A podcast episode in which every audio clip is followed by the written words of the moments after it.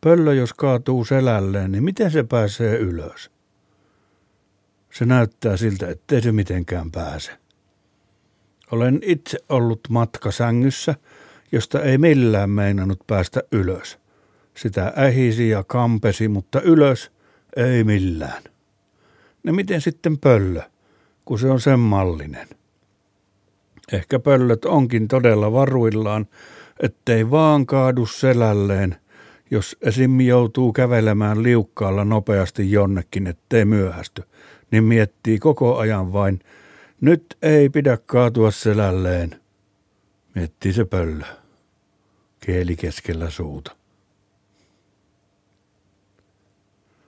Jos olisi sellainen laki, että kansalle, siis lapsille, pitäisi ilmaiseksi jakaa ulkoministerin mallisia tikkareita karkkipäivänä, niin kaikki lapset toivoisivat lihavaa ulkoministeriä, kerta siinä olisi enemmän syömistä. Siksi lapset odottaisivat vaaleja kuumeisesti, kun nykyinen ministeri on muistaakseni aika laiha tai ainakin laihahko, ainakin tikkari toiven lihavaksi laihahko. Mutta se tikkarimuotti tehtäisiin poliisin valvonnassa ilman armoa ja muuttelematta suoraan sataprosenttisesti siitä ministerin mallista. Ulkoministeris kannattaisiin 3D-laserilla ja siitä tehtäisiin pienennyksenä se tikkarimuotti. Mitä vähemmän ulkoministerillä mahaa, sitä vähemmän karkkipäivä iloa maan lapsosille.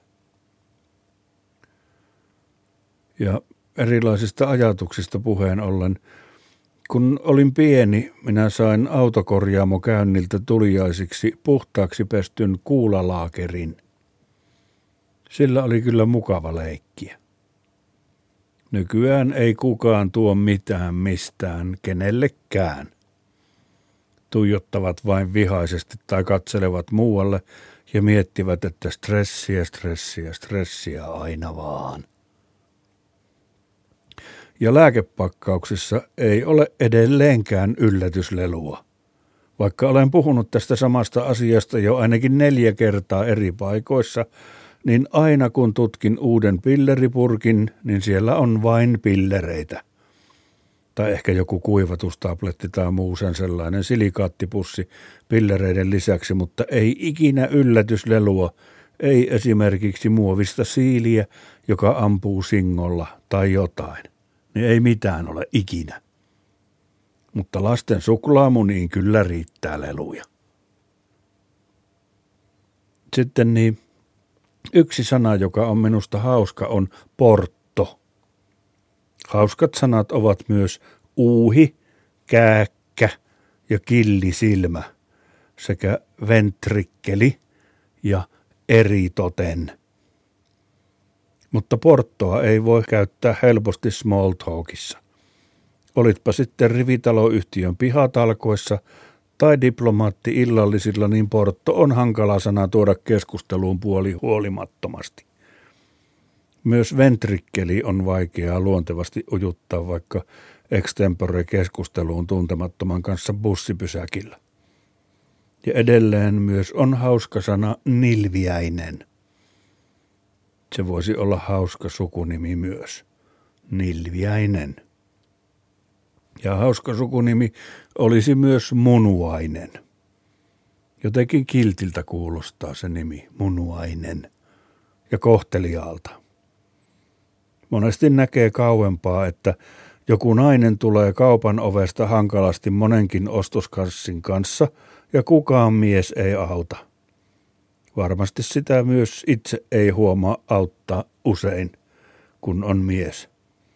Mutta olisi hyvä joskus kokeilla, että miten älyttömän naurettavan isot kantamukset naisella pitäisi olla, ennen kuin kaupassa kuin kaupassa lähimmät viisi miestä säntäisivät heti avaamaan ovia.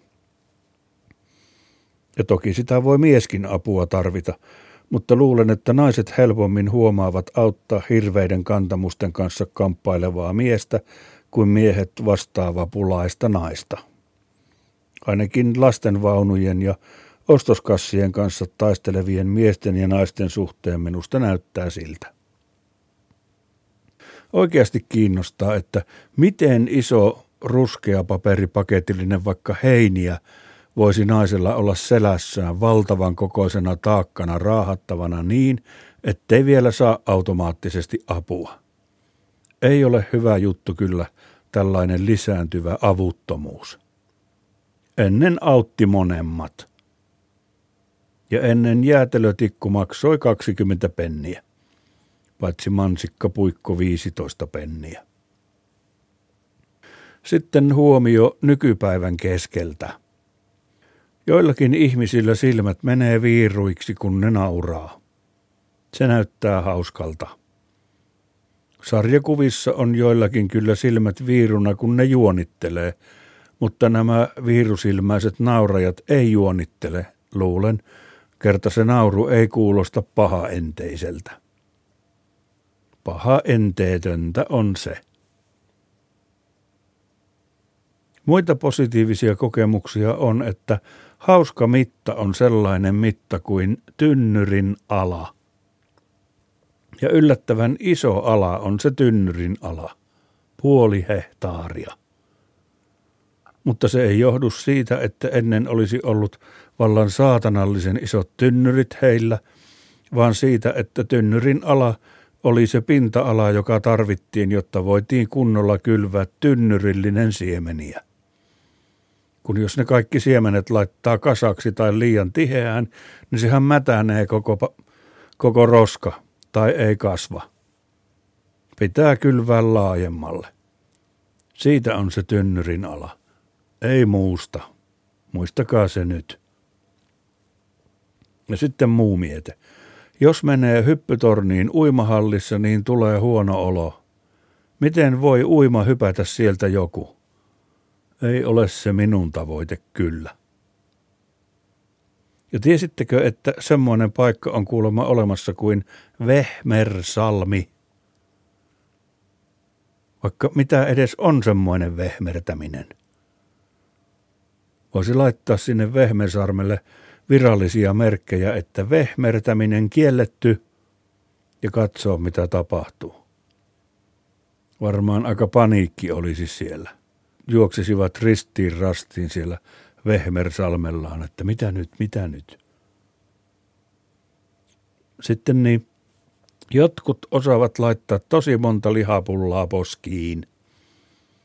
Silloin joutuu hengittämään nenän kautta hitaasti ja raskaasti. Ja kieli ei mahdu liikkumaan suussa, eikä meinaa pystyä nielemään sylkeä. Siihen voi tukehtua – ei ole minun tavoite sekään. Joskus ärsyttää, kun on ikkuna auki ja tulee sisälle kärpänen, yksi ainoa lihava kärpänen, joka surisee ja lentelee ympäriinsä. Ja ottaa päähän, kun ei saa sitä listityksi. Mutta se kärpänen on tietysti onnessaan ja ajattelee, että käynpä sontimassa noihin omenoihin sitten, kun se nukkuu. Ja itse ei tiedä, että mitä se kärpänen hommailee sillä aikaa, kun sitä on unessa.